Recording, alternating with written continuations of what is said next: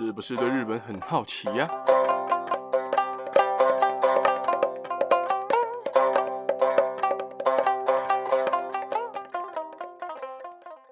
？Hello，大家好，我是刚上完课的巴格阿洛，今天想跟大家正式的、专门的讲讲我对《龙与雀斑公主》这部电影的评论还有心得哦。先跟大家讲讲内容有雷，先跟还没看这部电影的人提醒：如果你还没看的话，可以看完电影之后再来听听看这一集。呃，先讲为什么标题要这么写的原因呢？因为细田守他自己讲过，他长年以来一直想推出的电影，也就是《龙与雀斑公主》，不管是美术啊、内容啊、悬疑啊之类等等等等的，都会是他可能最呕心沥血的巨作吧。而且他也自己讲过，他最喜欢的迪士尼的动画就是《美女与野兽》，然后他也特别的请负责《冰雪奇缘》的美术来打造贝尔跟龙的外观哦，所以大家可以非常清楚的看到这部电影的素材，呃，讲素材也对，就是他的想法，他的结构其实跟《美女与野兽》是有点相呼应的。这部电影很多人都讲说。是《夏日大作战》跟《美女与野兽》的综合体，其实这是对的，因为它就是按照《美女与野兽》的方式来画这一部电影的。而这部电影的内容，我会分成五个部分来讲。第一个部分是这部电影的世界观以及零进入 U 的世界的时候的状况。第二个部分是电影中出现的几个重要的角色。第三个是零的转变。第四个是这部电影想表达的事情还有问题，第五个是我认为这部电影里面非常棒的部分哦。呃，先来跟大家讲讲世界观的部分。在二零零九年的夏日大作战呢，OZ 的注册人数，也就是它的电影的结构，在那个网络世界里的注册人数总共是十亿人。而在二零二一年这个《龙与雀斑公主》这部电影里面的 U，它的注册人数是五十亿人，就是它。对于这个数字里面，其实是有琢磨的，就是因为我们的资讯发达，然后资讯的便捷以及快速的状况下，我们使用网络的人数，无论是虚拟世界还是现实世界，也就是我们现在的现实世界里面，在使用网络的人数是越来越多，绝对是越来越多的，不会变少的。所以这部分我认为它是非常的细心的，就是有做到这么细的一个部分哦。而先讲世界观的部分，U 的世界是一个科技风的感觉，然后科幻风格满满，而且有它有自己的运行的时间，对应到各式各样的剧情啊背景会有不一样的颜色表现，在开心的气氛下会是明亮的颜色，然后充满疑问、忧虑，然后担心、愤怒，则会用比较强烈的暗红色或阴影为主哦。而 U 的使用者上传自己的照片，系统就会根据生物的特征。来自动为每一个人生成角色的造型，而只要戴上 U 的耳机，就能够通过手机或电脑进入片中的网络世界。而小林就取名叫贝尔。其实他在取名叫贝尔之前呢、他原本想要取自己的名字，也就是林，就是苏子。但是他觉得他可能当下觉得，可是我现在在网络世界，我是不是应该用匿名？所以他就写了 B E L L，打了 B E L L，然后就取名叫贝尔。虽然。这个是系统为他量身打造，但比起小林在现实世界中的平凡样貌，贝尔的外形与散发出来的气场却跟他有非常大的差距哦。而一开始林以为是误用到了校花，也是卢卡讲的照片，所以他就很担心，诶，这是我吗？他就一直想说这是我吗？然后直到他看到了贝尔的脸上开始出现了跟自己一样的雀斑，他才终于敞开了心胸，然后觉得哦，这真的是我。然后就开始用贝尔的形象在 U 的世界里面开口唱歌，而这个开口唱歌的这一段，也就是贝尔在这整部电影里面第一次开口唱歌的片段，是我认为最最舒服，也就是最棒的一个地方，就是这个声优在这一段的表现力是非常非常强的。如果大家那当时没有仔细看或者没有仔细听的话，其实可以去听听看他的颤抖的声音，那个表现力是非常之强烈的。而林的出众的音乐天赋和音乐创作的能力相辅相成之下，以及她的闺蜜同学 Hiro 奖的帮助之下，贝尔马上就因为独特的音乐风格，还有能够唱进每个听众的心里的歌声，那个温暖的歌声在 U 的世界里面就突然的爆红窜红了。而进入 U 的世界，其实就是 Hiro 奖的推波助澜嘛，因为没有他的话，也不会有贝尔。而电影里面有一句话是这样说的：“现実はやり直せない。U の世界ではやり直せる。”它的意思就是，现实世界是很残酷的，但是你在 U 的世界里面的话，一定能改变现实世界的残酷。我认为这句话当然是要呼应电影里面的剧情嘛，所以你要这么讲。但是如果你要把它放到现实世界来讲的话，它的讲法应该是“ 现実はやり直せない。U ならやり直せる”。意思是什么？就是现实是残酷的。You 的话一定能改变这个残酷的现实世界，能改变这个现实世界的人只有你，只有 You。我是这么翻的啦，就是因为现实世界是残酷的嘛，所以很多人会躲避到网络世界里面来寻求他人的认同， 然后去躲避，然后去甚至是改变自己的身份，改变自己对自己的认同。所以我认为这句话应该是要这样理解的。并且因为细田守导演再次用网络世界的题材来发挥这部电影，所以在非常精致、非常厉害的动画技术之下，透过网络跟现实这两个世界，营造出两种完全截然不同，但都可以让观众感觉到惊艳的视觉以及听觉的冲击，还有惊艳的感觉，也让林这样原本缺乏自信的女孩子，能够在 U 上面以另一个身份实现她的梦想，而短时间从默默无名的乡下高中女孩。变成一个家喻户晓的网络歌手，而在当下，贝尔的身份就引发了人们的好奇，开始猜想他到底是怎么样的一个人。这个部分就可以接到我们的第二 part，也就是这部戏里面的重要角色。先说男女主角林的部分，林在小时候，她是一个非常喜欢唱歌，然后跟妈妈感情非常非常好的一个小女孩。而他跟妈妈会在一起唱歌啊、游泳啊，做任何任何的事情。而主角林，也就是我们的狮子，他因为母亲在大雨之中去救援了受困在河床中间的小女孩，而不幸罹难。原本热爱唱歌的他，就从此封闭了他的内心，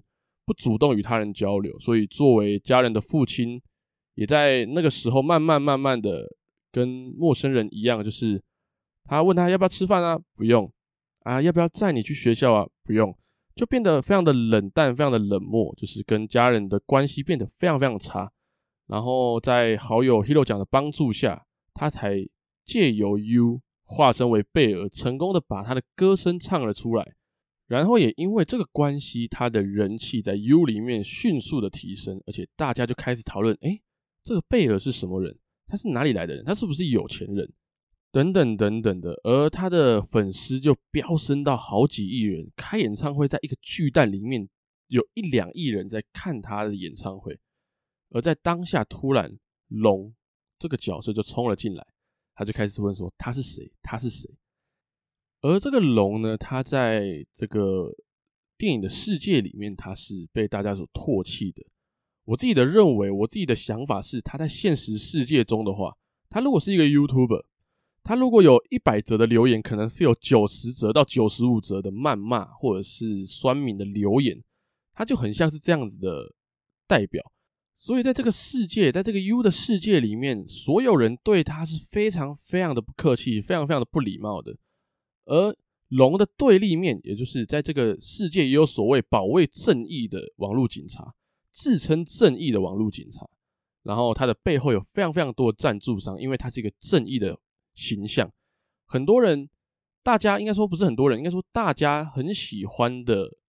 影片的类型，或者说是很喜欢的题材，通常都是正义跟邪恶的一方对决。而这种正义的一方跟邪恶的一方对决的片，例如香港的警匪片、美国的英雄片等等等等的。所以，在这个网络世界，在这个 U 的网络世界里面，他们也是所谓的正义的一方，但是我认为的正义，他们在这部电影里面所表达的是正义魔人的形象，就是自称为正义去做一些不应该做的事情。而他这个正义魔人啊，他都带着那种很像风之谷那种全套，有没有？然后就说这是正义之光，然后他将这个正义之光揭发龙的真面目这一件事情视为自己的使命，然后说自己是正义的一方，自己是正义的代名词，这种感觉。而前面这三个讲完，我认为第四个人，这个人是这一部电影的重点。如果没有这个角色的话，这部电影基本上是不成立的。也就是她的闺蜜林的闺蜜 Hero 讲，Hero 讲如果没有把林带到 U 的世界里面，这部电影基本上是完全不用拍的，呃，不，完全不用去制作的。而第五个人。第五个人，我认为是另外一个男主，也就是隐藏版的男主，也就是西诺布，也就是小林的青梅竹马，篮球社的成员，也就是校草，长得高又长得帅，然后非常受女生欢迎，带着那种神秘的感觉，就那种神秘的帅感，有没有？那种帅哥都带那种神秘的感觉。他在小时候曾经向林求婚过，然后相当的关心他的状态。在电影里面也说了，就是西诺布就像他的妈妈一样，而且有一段大家如果还记得的话，就是林在学校跟西诺布讲话的时候，然后西诺布就突然抓住他的手，问他说：“你最近有没有发生什么事情？然后你最近有没有？你最近怎么了？等等这种问题。”然后就因为这样的事情，他在林在回家的时候就遭受到学校的那些同才的网络霸凌。这一点我认为是非常哈，非常不道德的一件事情。而且他在偶然听见林的歌声之后，就马上认出了林就是贝尔，贝尔就是林，所以他就开始加入，然后帮助小林去解救龙的行动，引导他以真实的面目来唱歌来解救龙。而事件落幕之后，他也向小林表达：“我终于能够跟你平等共处这样的心声了。”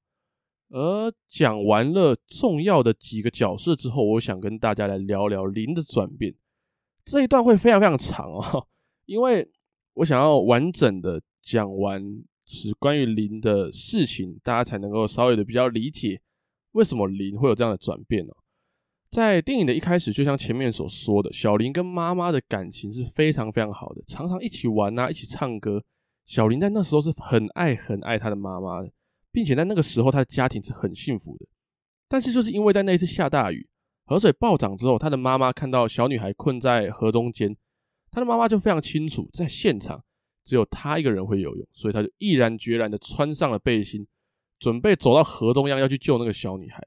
一开始，他要走进那个河中央的时候，林是非常非常极力反对的。他拉住了他的手，希望妈妈不要为了一个。素未谋面、根本不认识的一个小女孩，而做出这种可能会牺牲生命的举动。但是她妈妈也跟她讲说，只有我能救。最后大家也很清楚，林的妈妈被河水冲走之后过世。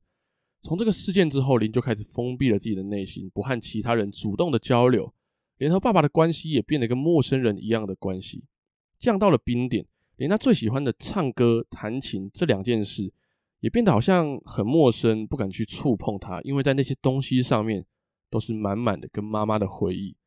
而在这个时候，她的好朋友，也就是她的闺蜜 Hiro 讲，跟她介绍了 U 这个东西。这就是为什么我说 Hero 讲是这部电影非常重要的一环，因为 U 就是他介绍给林的。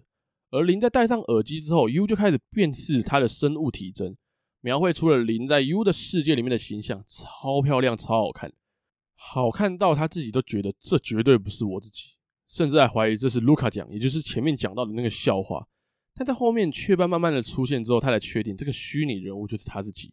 而在进入了这个 U 的世界的时候，他的声音是紧张、恐惧、无知，并且颤抖的。但在那个时候，有些用户发现了他，很多人一开始对他的声音是：“这是谁啊？好奇怪哦！啊，这个人在干嘛？”而随着他温暖的歌声开始慢慢的深入人心之后，有一大票的粉丝就开始追踪他，然后开始分享他刚进去 U 的世界时候的那段影片。并且开始期待他出歌啊、开演唱会等等的。他在隔天起床之后，打开 U 这个城市，看到自己的追踪人数开始飙到两千多万，哇！他自己也吓到了。但随之而来就是酸民跟抹黑。毕竟他是一个横空出世的新人，前面有很多的网络歌手，有很红的网络歌手，而他只是一个横空出世的一个新的网络歌手，所以随之而来都是一些酸民啊，然后很难听的话，还有抹黑等等等等的。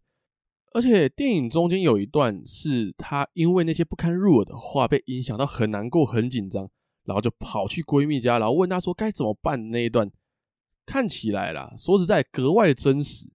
而就是因为这个虚拟世界的不真实感，让林非常的困扰。但他也对粉丝非常的尽责，就是做到最好的自己，加上唱歌本来就很好听，所以大家自然而然就开始捧他。而真的开了演唱会之后，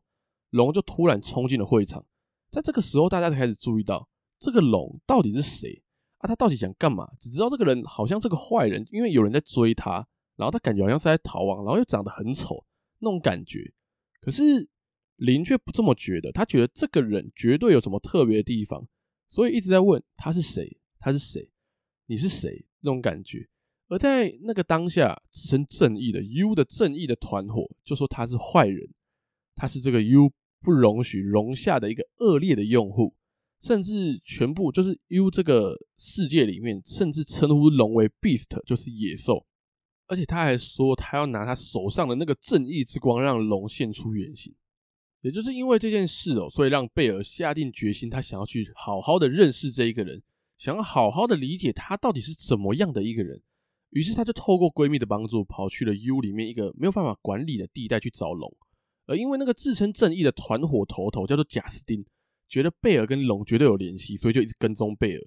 贝尔在听过电影最一开始第一个说他唱歌很好听的天使，一个小天使的引导之后，顺利的找到了龙的住所，也成功的找到了龙，但是龙却一直想把贝尔赶出去。因为他觉得全世界都瞧不起他，而且全世界都很讨厌他。可是贝尔也不死心，一直跟他讲话。虽然后面还是被赶了出来，但是很明显的，这样的事情让贝尔更加的确定他要知道这个人的一切。而后面经历了一连串的喊话跟唱歌的片段之后，他们两个也对对方敞开心扉，开始对话，也开始慢慢的喜欢上对方。但是就是因为那个贾斯汀打死都要把龙给抓出来，就逼供贝尔，逼他说出龙的藏身处。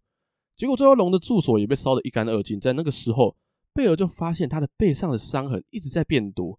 而他就问了说：“你发生了什么事情？为什么你背后的伤痕一直在更新，一直在变多？”他只说了一句：“再忍一下就过去了。”然后就飞走了。他当下觉得这很不对劲。结果他在一个视讯当中就发现龙就是在某一段电视访问当中出现的幸福家庭的某一个小朋友。也就是前面提到的慧跟知，前面有提到网络世界有酸民，就也有支持的人，而慧的弟弟知就是支持龙的那个弟弟，就是慧的弟弟，他把龙当成他的偶像看待，因为他的爸爸常年的家暴他们两个，而林就进了那个视讯的聊天室，告诉龙我就是贝尔，但龙就打死不信，因为有太多的人告诉他我可以帮助你，我会帮助你，我会想办法帮助你，但是。一点用都没有。于是贝尔在闺蜜还有青梅竹马的对话下，就是犹豫不决，到底该帮助龙在 U 的世界现出真身，让他相信我就是贝尔，然后让他肯接受我的帮助，还是就装作没有看到，继续当人气超高的网络歌手。他就这样犹豫了一段时间之后，他就想起了当时的妈妈拼了自己的命也要去救那个素未谋面、完全不认识的小女孩的事情，他就冲去找贾斯汀。抓着那个会让你现出原形的正义之光，往自己身上打。那个贾斯汀也吓了一跳，没有，从来没有人这样子主动想要现形的人。于是正义之光就打在林的身上，打在贝尔的身上，而贝尔在那个当下也变成了林，然后就开始进入了我整部电影最喜欢的一段戏。而在那段戏之后，慧也知道了林就是贝尔，于是要跟他们讲出他们家的地址。可是被他们那个家暴的爸爸，也就是那个王八蛋阻止，当下超紧急。于是她在她的闺蜜还有背后的婆婆妈妈的帮助下，找到这两兄弟家的大概的位置，而冲到了离他们超远的东京去帮助他们两兄弟。但是这一段戏最重要的部分是女主角林，她是自己一个人去的，而她去了之后，她也救了他们两兄弟一命，用很坚定的眼神让他的爸爸退后了。让他的爸爸吓到了，而他这个坚定要救他们两兄弟的举动，也让自己知道、理解到为什么当时妈妈要不顾自己的生命危险，也要拼命的跳到河里面下去救那个小女孩的心情。在电影的最后，他也跟爸爸的关系重修旧好了，从一个超级自卑、无法敞开心扉与他人交谈的乡下的女高中生，变成一个勇敢无畏、舍己为人并且认同自己的网络歌手。这个变化是非常令人激动而且感动的，而讲完了林的转变之后，我想跟大家聊聊，就是这部电影想跟大家表达的事情还有问题哦。而这部电影想表达的部分，我认为有几点。第一个部分是网络的霸凌，就是我前面有提到，零跟忍他们在学校对话的时候，忍是抓着零的手，然后再跟他讲话的。然后讲完话之后，过没多久，回家的路上，零就被班上甚至学校里的人，学校里的女生喜欢忍的女生，就是霸凌说啊，这个人一定怎样怎样啊，这个人一定怎样怎样，所以就心情一定会受到影响。而这个网络霸凌在现实世界是非常非常非常非常多的，呃，时不时就能看到很多的新闻，什么国中生啊、高中生啊，然后手机就开始传讯息、造谣、霸凌别人，然后可能就会有人去自杀，或者是做一些不好的事情。所以这一点，我认为是细田守想跟大家表达的最重要的一，呃，也不是最重要。不是这部戏最重要的一点，但是我认为是很重要的一个部分。再来第二点就是“正义”这两个字的滥用，也就是我们现在所谓的“正义魔人”。大家如果有看电影，一定会发现贾斯汀这个人就是一个自称为正义，就是我在 U 的世界里面我是正义的一方，我要打击那些不能在 U 的世界里面容下他的那种人，我就要把他消灭掉，我要让他现出原形。让所有的用户去公审这一个人，我认为这个心情、这个心态是不太对的。就是你自己为了自己的利益，因为大家一定有看到他的背后是有很多赞助商的。为什么？因为赞助商为了自己的利益，会想要往正义的这两个字靠。因为正义是大家所共识，就是大家的共识，大家所理解的，就是。如果你做不对的话，我们就要公审你。大概现在的社会其实大概也是这种感觉，但是我认为这是一个不对的心态啊，就是你并没有去了解这个人，你并没有去知道这个人在做什么，或者是他发生了什么事情，你就去公审他。我认为这是非常没有道德的事情。譬如说，在国外做，如果有个女生，一个可能高中女生月经来了，身体不舒服，然后有一个阿婆。就说：“哎呀，你啊，怎么这样子啊？啊，你年轻人，你不能站一下，说怎么真的啊？怎样怎样的？这不爱座，还不会让老人啊？这种我就觉得很莫名其妙啊。然后像之前公车上有人吃糖，因为他低血糖，他需要补充糖分。然后他如果晕倒的话，那怎么办？但是就是会有人说：啊，你公车上为什么可以吃糖？啊，公车上就禁止饮食，你凭什么吃糖？啊，司机把他赶下去啊！这种人，我就认为。”你真的不适合出门了。等你把你自己给调整好，把你这个自以为正义的正义魔人的心态给调整好，你再给我出门。说一句实在话，就是这么回事。虽然说有点偏激了，但是大家应该应该会有些人能够理解我的想法。而再来第三点是真正的正义，就是林在最后去救了那个慧跟知，也就是他们两兄弟的时候，我认为就是现在的。譬如说，很多影片啊，网络家暴，像以前就是小朋友只是肉圆没加辣，就把他打的跟什么一样。我说哇，太夸张了，就是一点小事，然后你就家暴他，然后你还拍影片丢到网络上，然后还说什么啊，我就是对的啊，这这种之类的言论，我就觉得你凭什么？然后我所谓的真正正义，就是真的有人，因为很多时候你会看到公权力是没有办法去。阻止这件事情的，所以大家会有那种施行的状况，就譬如说啊，直接冲他家扁他，或者在楼下堵他之类这种行为。虽然说这的确是不合法，而且是违法的事情，但是我认为很多时候这种施行正义，我认为才是真正的正义。就就算没扁他了，就算就是这种人，一定要给他一点教训。就是让他知道他这么做是不对的，而很多时候警，无论是警察或者是反正是公权力的包庇，或者是法律没有办法约束到这种人的时候，有时候真的需要一些人、一些人士来做一些，嗯，当然施行是不对的，但是我认为让他让那种人，让那种家暴啊，或者是做这种事情的人，需要受到一点教训。而再来第四点就是公众人物的现况，很多时候公众人物可能讲错一句话，然后全世界都把它放大，放大到哇，他好像杀人放火，他是做了什么事情，那种感觉就是很多人说公众人物就是要接受公审。当然，如果你是合理的公审，那我觉得是没有问题的。但是当你对公众人物人身攻击的时候，比如说啊，你长得很丑啊，啊，你妈妈一定怎样，你爸爸一定怎样怎样，这种我认为就不叫做公审，这种就叫做攻击，而这种攻击是不对的。公众人物，公众人物这四个字，第三个字就是人，公众人物也是人，所以接受公审，好，我觉得合理，但是接受攻击，这并不是一个人。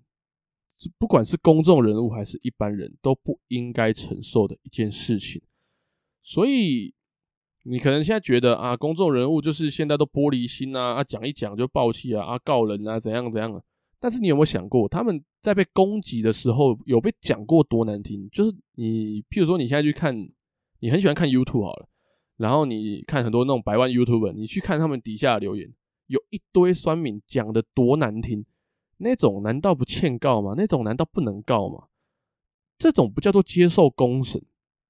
这种叫做攻击。而攻击无论是发生在什么人身上，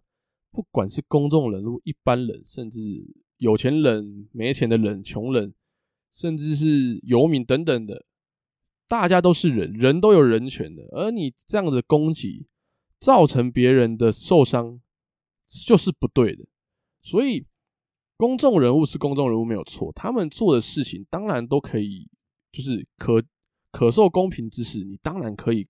公平，然后去评论、去公审，你甚至去骂都没有关系。但是你不能做到攻击，这一点我觉得也是这部戏想讲的。而第五点，我认为就是整部戏的重点吧，就是一直提到的事情，是认同真实的自己。因为有很多时候啊，就是因为同才，因为网络，因为现在的资讯，因为身边的各各式各样的人，让你需要包装自己，让你变成，让很多人变成不是原本的自己。就是譬如说啊，这群人都很爱喝酒，那我是不是要跟着他们喝酒？我我不能失，我不能失去这群朋友，然后我是不是要跟他一起喝酒？然后就要变得好像都要去迎合别人。我认为这是一件很累的事情，就是如果一定有人经历过这样的事情，这样的事情是层出不穷啊。说实在，层出不穷，而且是一定每一个人一定都会有经历过的事情，就是包装自己，然后让自己强大，让自己不受伤，让自己不被攻击这样的状况，而在网络世界里面，就能够让像。大家能够看到林在进入 U 的世界里面的时候，她变成贝儿的那瞬间有多漂亮，大家应该都能理解吧？就是她变多漂亮，就是她看起来就是个普普通通的女高中生，但是她进入了网络世界之后，她可以塑造成，她可以被塑造成这么漂亮的一个人，所以大家就现在就很多那种网红啊，然后网美啊，然后就其实人都普普通通。其实每一个人都一样，大家都是人嘛，就是你追求漂亮、追求美、追求帅等等的，追求流行那都没有问题啊。但是你在包装自己的时候，你有认真的面对真实的自己吗？因为你有面对真正的自己吗？就是你真的想要做这件事情吗？如果你不想做这件事情，那真的千万不要勉强，不要因为想要去迎合别人。甚至是迎合你根本就不需要迎合的人，来去包装自己，来去改变自己。你应该认同真实的自己，你应该去看清自己原本的样貌到底是怎么样子的，不应该是去迎合别人的。呃，讲完了我认为的电影里面想要跟观众表达的部分之后，我想跟大家分享我很喜欢的这部电影的部分。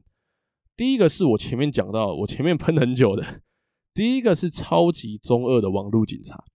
很多人喷这一点啊，包括我刚刚前面也喷的很很多了嘛，就是你知道正义魔人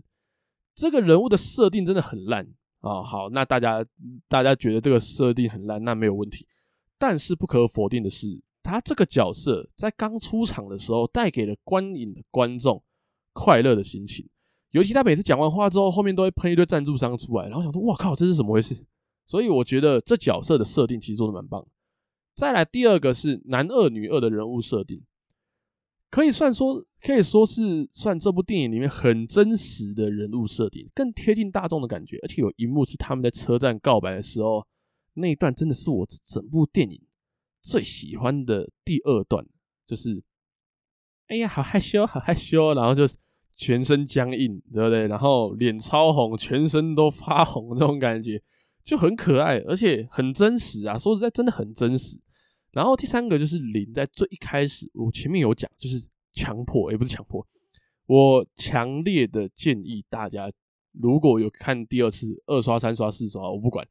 反正就是，如果你没有听到，或者是你没有认真看的话，我认真希望你可以去重复的听那一段，那一段我真的觉得是这个声优，这个女主的声优表现的最棒的一段，就是。他那个颤抖的感觉，让人感受到非常非常的真实，就是对这个网络世界的不熟悉，对自己自身的不自信的感觉，就是非常非常真实，而且很震撼的感觉，真的是让影厅里面的全部人都超级入戏的一段戏哦。而我旁边的人都觉得，都发出了一个小声音，就是“哇 ”那种感觉，所以你就知道这一段有多么的厉害了。而第四个是贝尔变成零的时候。在几十亿人面前演唱的那一段，那一段真的差点把我唱哭了。那一段真的太感动了，超级感人的，真的是整部戏的最爱。而且啊，我跟大家讲一个资讯啊，如果你有听到这边的话，我觉得你很棒。而且你听到这个资讯，我觉得你会赚到。就是如果你是台北人，我是在台北看的，就是西门町的角色看的。然后西门町有一个大楼叫万年大楼，万年大楼的三楼有一个扭蛋机，里面有龙与雀斑公主的扭蛋，真的大家可以去扭扭看，那个吊饰真的很棒，真的蛮棒的。而第五个是致敬细田守他自己前面的作品，就是《夏日大作战》的，就是有一段不是大家看着电脑的时候，后面那个婆婆妈妈都很紧张啊、很惊讶、很担心的那种画面，在这一部也有。就是显示出来，就是有表现出来。我觉得这一段很棒，嗯，我觉得是这个画面很棒，不是这段吗？这个画面很棒。再来最后一个是电影的最后，林跟他爸爸在车站上的对话，那一段看完真的会有一种很替他开心的感觉，就是他跟他的爸爸敞开心胸的跟对方讲话，就是你要吃晚餐吗？好啊，啊，我煮弄烤鱼给你吃好不好？好啊，那种感觉就是。开始有一个很和平的对话，很开心的对话。这一段看了真的很感人。而失去这个题材，算是细田守电影里面很常见的元素。林失去母亲的心理创伤，让他变得很自卑，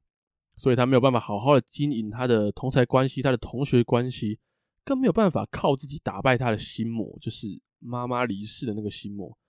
随着剧情的推进，终于从低落的氛围。然后转换，让她重生，让她变成一个新的灵，从一个超级自卑的女生变成一个能够舍己为人的一个女高中生。我认为这个是非常非常棒的。而龙与雀斑公主确实有做到细田守想要传达的东西，就是我前面所讲的那些。而出色的音乐、动画跟效果，让这部作品在电影、电影、电影、电影院里面。发挥了很棒的视听体验哦，所以很多人讲到合理性啊，就是因为这部电影在要素多、角色多这两点的状况下，有很多的情节失去了合理性，就是为了呼应这一段，所以要呼应。这么讲，好像有点饶舌，就是为了呼应而呼应，就是硬尬过去的没有任何逻辑可言的东西了。但是我认为合理性这三个字，我。听完了，因为我每次录完，我都会听一下我前面讲的，然后去思考我所前面所讲的东西有哪里有什么瑕疵。而我在听完自己所讲的那些东西之后，我发现合理性这三个字，就是我前面有讲到，就是希望细田守找编剧来帮他做编剧的工作嘛。当然，这点我还是不变啊。但是，我认为合理性这一点，在任何每一个观众身上，都是一个非常个人想法的问题。我们总是能够很简单的评论一部电影，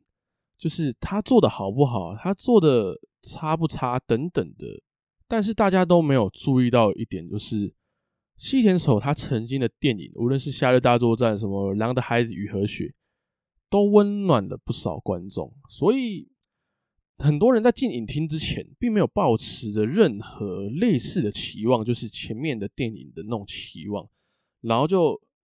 因为这部电影的宣传，让把期待给拉太高了，而就在电影结束之后，你会觉得哦，好失望，为什么西田守会？编剧可以这么的、这么的、这么的烂等等的这种的话语，可是到头来，每一个用心的导演啊，还有编剧啊，在很多的影迷中间都充满了问题，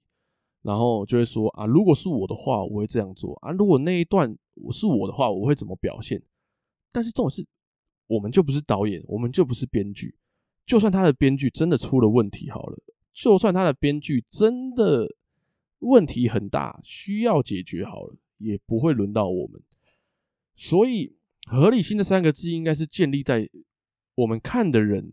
对于这一个电影到底喜不喜欢，而且进影厅的时候你所抱持的期待跟期望是哪一个部分。如果你进影厅的时候，你如果你心里想的是我进来是要看音乐剧的。那我认为这部戏的合理性就非常非常高，因为这部戏的音乐真的很强。但如果你是一个看一个一般电影的心情进去的话，你会觉得哦，这部戏还可以。但是如果你是强调剧情、剧情派的人，你走进电影院看完这部电影，你觉得这部电影不符你的期待，那也合理，你的合理性就是低的，对这部电影的合理性就是低的，认为这部合这部电影就是不合理的。或许啊，就是会有很多人去批评这个作品的逻辑，甚至觉得这是细田守的一个污点、一个缺陷。就是哇，你把这一部电影捧那么高，你还说这部电影是你一直想要推出的电影，然后你做成这样。但是这一部《龙与雀斑公主》绝对不是令人非常失望的一个失败的作品，它是一个不完美的，却也脱离它原有的框架的，值得一看的。一个年度大作，我认为它是大作。就是你不论剧情的话，它是一个非常强的作品，而且它所讲述的议题是现代人都应该要理解、应该要知道的一部作品。所以这部作品，我非常强烈推荐大家去看。光音乐的部分就非常的值回票价了。剧情见仁见智，但我这边。我自己这边，我可以跟你保证，音乐跟画面的表现绝对没有问题。如果你本来就喜欢细田守的美术作画风格，我觉得这部片还是非常值得去看的。那今天关于《龙与雀斑公主》的正式的影评就大概讲到这边了。最后的最后，如果你是 KKBOX 的用户的话，你可以听听看我在这一集里面放的音乐，你可以去听听看。然后你也可以分享你自己对这一部电影里面最喜欢的音乐是哪一首，都可以分享给我知道。那今天就先讲到这边了。最后一样，如果你或你的家人朋友们对日本电影有兴趣的话，听完这一集访订阅、关注、分享给你的家人朋友们，还会在之后每一集上传的时候，可以在第一时间就收到通知。之后也会有更多的日本电影分享给大家。那今天就先讲到这边喽，大家拜拜。